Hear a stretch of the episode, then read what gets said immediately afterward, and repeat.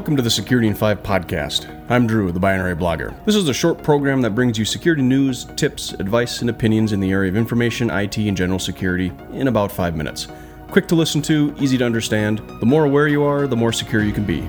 This is Security in 5. Thanks for listening.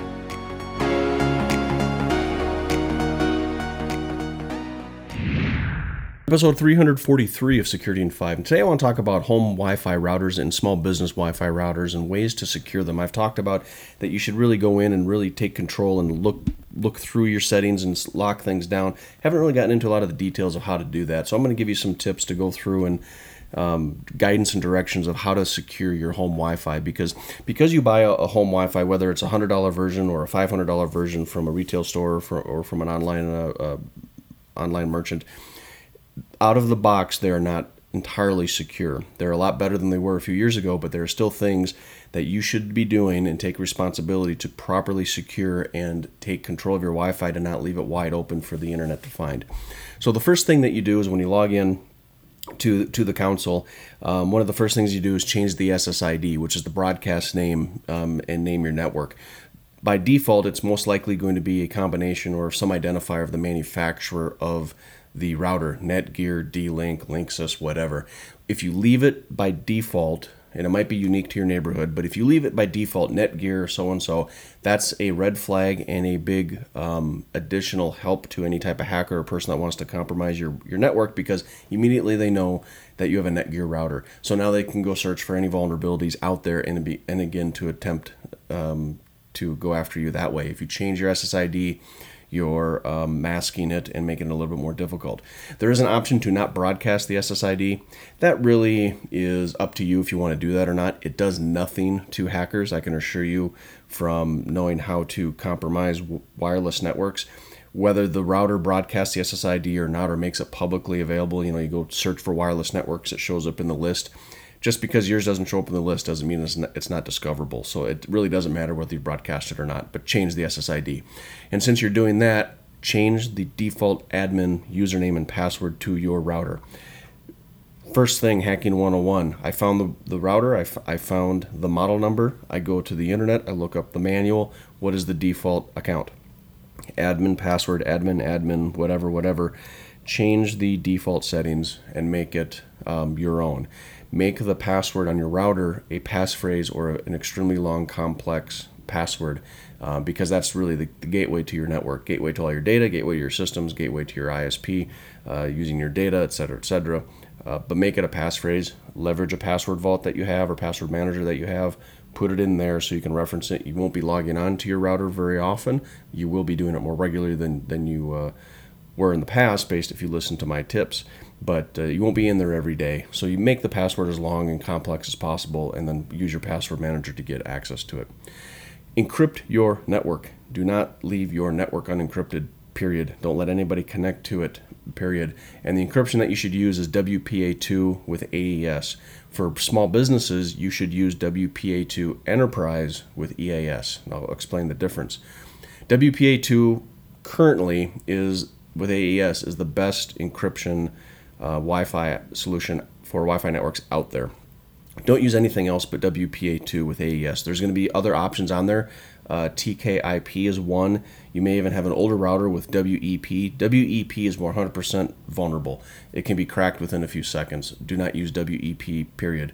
Use WPA2. Newer routers in the next year um, or longer, or if you have a, a, a current uh, router that it might take a firmware update to accept WPA3. That's coming, but right now WPA2.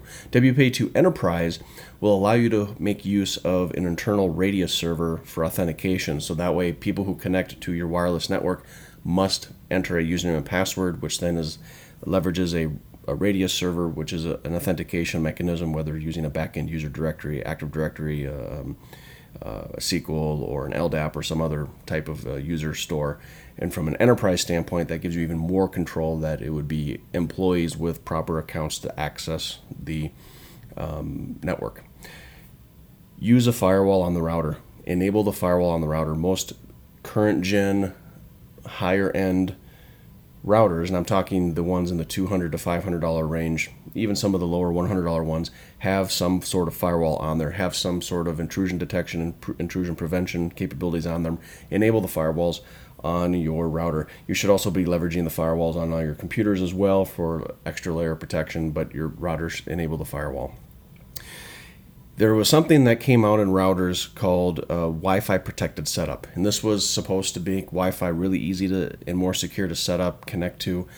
It is an absolute failure. It is. It's rolled out there because it was baked into all the firmwares. It's baked into the, the operating systems of the routers. If you see WPS, disable it. Don't use it ever. Just disable it. And while you're at disabling it, disable all other unnecessary services on the router.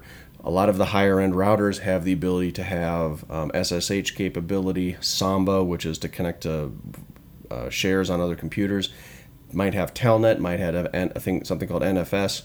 If you don't know what those are and you don't know if you're ever going to use them, disable them, disable them until you do. Most routers now have are beginning to be released with security off by default. Some of them aren't uh, and they will be on regardless. And a lot of the big problems out there so if you go to my shodan episodes i've talked about how shodan can go and find these routers by default that have the um, open internet share for share drives enabled by default instead of disabled.